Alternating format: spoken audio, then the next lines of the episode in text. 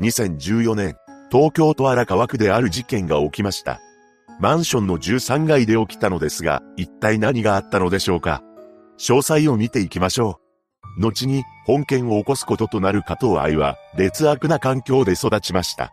何でも、愛の母親は、娘に愛情を向けようとしなかったそうなのです。愛が、生まれて間もなく、両親は、離婚しています。そして母親は、夜の街で働いていました。母親にとって娘はお荷物だったのか自分で育てようとしなかったのです。そのため親戚や母親の友人の家をたらい回しにされていきました。そんな中でも成長していったのですが、小学校3年になった時に意外な展開が巻き起こります。というのも母親が愛を引き取ってくれたというのです。愛情を受けることなく育っていた愛ですが、これでようやく彼女も母親からの愛情を受けれると思ったかもしれません。しかし、愛が母親の家に行くと、そこには見知らぬ男がいました。その男は母親の交際相手だったらしいのですが、この男もとんでもない危険人物だったのです。なんと、彼は働きもせずにギャンブルや酒に溺れる生活を送っていたというのです。それだけならまだしも、愛にとって地獄のような日々が始まります。なぜなら、男から毎晩のように恐ろしい仕打ちを受け続けたからです。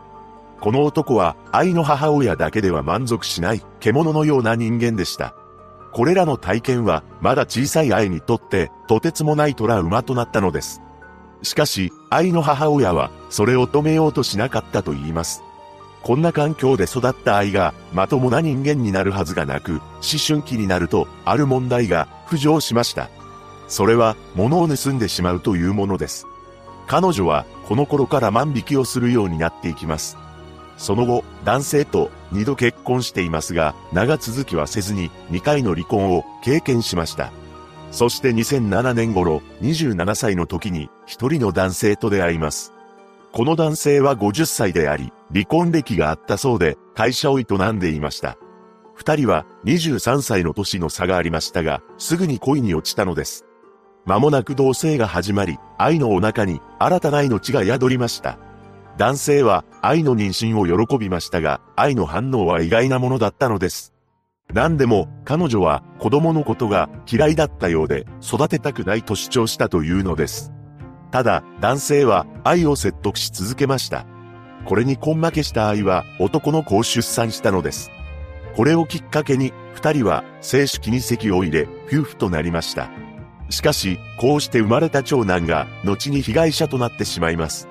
長男の K 君は、とても賢くて、手のかからない可愛らしい子供だったそうです。実際、K 君は、母親の愛に対し、ママ、大丈夫、などと声をかけて気遣っていたと言います。ただ、愛はそんな息子のことを煩わしいと思っていたのです。彼女は、K 君と一緒にいる時間を少しでも減らそうとしていました。そればかりか、愛は友人にもともと子供が好きではないし、愛着が持てないと話していたと言います。そのため、K 君の世話は夫がほぼ全て見ていたのです。愛の夫は会社の業務をこなしながら、K 君のために料理を作ったり、お風呂に入れたり、絵本の読み聞かせをしていました。そんな生活を送る中、愛の窃盗癖は結婚してからも治っていなかったのです。彼女はスーパーマーケットで商品を盗んだり、飲食店では調味料や食器を持ち出してしまいます。そのため、1年に1回のペースで逮捕されていました。幾度となく万引きをするため、夫は困り果ててしまいます。ただ、彼は諦めませんでした。なんと、夫は愛と圭君を自分の会社に連れて出勤するなどし、3人で行動することにしたそうなのです。少しでも目を離すと物を盗んでしまう愛のために、夫は極力一緒にいようと考えていました。しかし、ある時突然、衝撃の出来事が発生します。というのも、愛の母親が自ら命を絶ってしまったというのです。愛にとっていい母親ではなかったかもしれませんが、この事実に彼女は深く傷つきました。そうして心に深い傷を負った彼女は食事が取れなくなっていきます。驚くべきことに1ヶ月で体重が23キロも落ちてしまったそうです。そんな状態の母親を見た K 君はとても心配していたと言います。そして愛の夫は、K 君に、ママは、だんだん良くなるからねと、声をかけました。すると K 君は、次のように話したそうです。僕が、ママを守ってあげる。そんな息子をよそに、愛は、急に酒を飲むようになってしまいます。そして言動が、明らかにおかしくなっていきました。ここまで来て、夫が離婚しなかったのは、一つ理由があったのです。それは前妻との間にできた娘に寂しい思いをさせていたため、K 君のことはちゃんと両親が揃った状態で育てたかったからでした。しかし、そんな夫の思いを知らない彼女は、またも万引きをしてしまうのです。何を言っても治らない愛のセットを兵器に、ついに夫は別れることを考えました。そして事件から少し前の2014年12月の初め、夫はこれ以上万引きをすれば離婚すると告げたのです。このように告げると、離婚届に署名させました。こうして離婚寸前に追い込まれた愛は、次のように考えたのです。長男が生まれてから自分に対する夫の愛情が減った。息子がいなくなれば、夫は私に対して子供の分まで幸せになろうねと言ってくれる。あの子がいなくなれば、子供といるストレスを感じずに済むため、万引きを止められる。結果的に離婚もせずに済む。そして本件の前兆となる事件が起きるのです。2014年12月23日、この日は知人のクリスマスパーティーのため家族揃って荒川区のホテルを訪れていました。会場に多数の来場者がいる中、愛は長男の K 君を連れ出してトイレに向かいます。そして女性用のトイレの個室に入り、鍵をかけました。二人がいなくなったことに気づいた夫は、慌てて探しに行くと、女性用のトイレの方から、K 君の声が聞こえてきます。ママ、ごめんなさいごめんなさい。このように叫ぶ息子の声に驚いた夫は、友人の女性に助けを求めます。そして友人の女性が慌ててトイレに駆け込み、K 君を助け出しました。助けられた K 君の首には、絞められたような赤い跡が残っていたそうです。夫が問い詰めると、愛は、私は何もしていないと答えたと言います。ただ、その後 K 君は、夫に対し、あれで、ママにやられた、と、便器の電源コードを指さしたそうです。この時は、白を切った愛ですが、後に開かれる裁判では、自分がやったことを認めています。こうして未遂に終わったのですが、愛はこれで諦める女ではなかったのです。6日後の12月29日、夫はパーティーでの件で警察に相談しており、愛のことを入院させたいと連絡しています。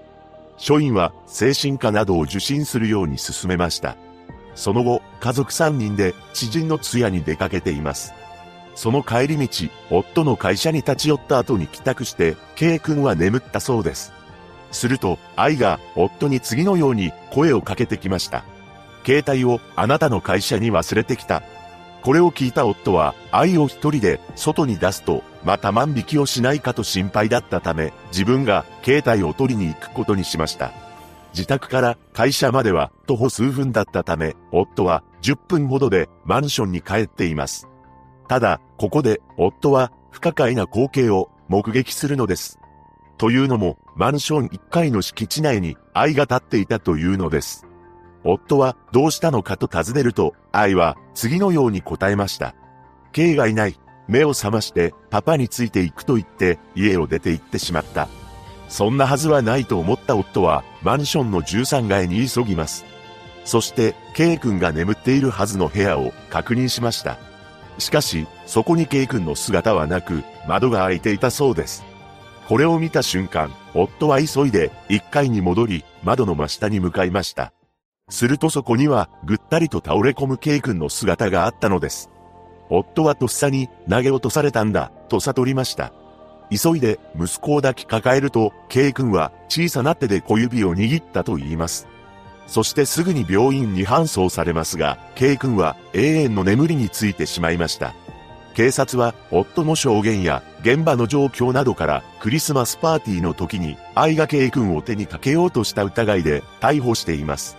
その際の取り調べでは、目を離した時に窓から落ちたのかもしれない。自分は別の部屋にいたのでわからない。などと話し、転落への関与を否定していたそうです。長男の K 君が落ちたとされる窓は床から約1メートルの高さにあったため、近くに置かれていたベッドの上に立てば体を乗り出すことは可能だったと言います。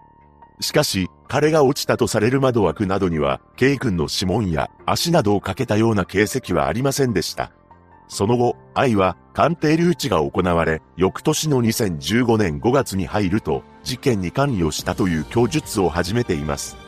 彼女は、もう嘘はつけない。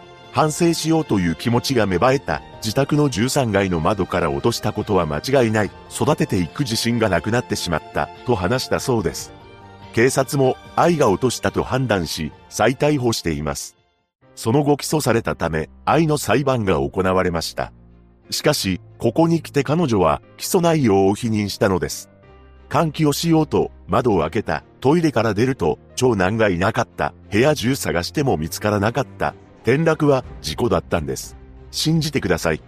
このように述べたのですが、検察側は取り調べの様子を録画した映像の音声を法廷で流しています。その際に警察官から本当のことを話してほしいと問われ、これって撮影されてるんですよね。子供なんていない方がいいと思い、窓から突き落とした。体重が重くなると抱えられない。今だったら自分一人の力でできると思った。などと話していました。その上で検察側は、被告の犯行であることは明らかであり、計画的な犯行で悪質と述べ、懲役15年を求刑したのです。その一方で弁護側は、長男の転落時にトイレにいた被告は責任を感じて自分が手にかけたようなものだと考え、虚偽の自白をしたと主張しました。最終的に裁判長は本件が愛の犯行であると認定し、まだ5歳の被害者が母親に人生を奪われた結果はあまりにも無残で取り返しがつかないと述べ、懲役11年を言い渡したのです。その後愛が控訴したという情報はありません。一人の女が起こした本事件。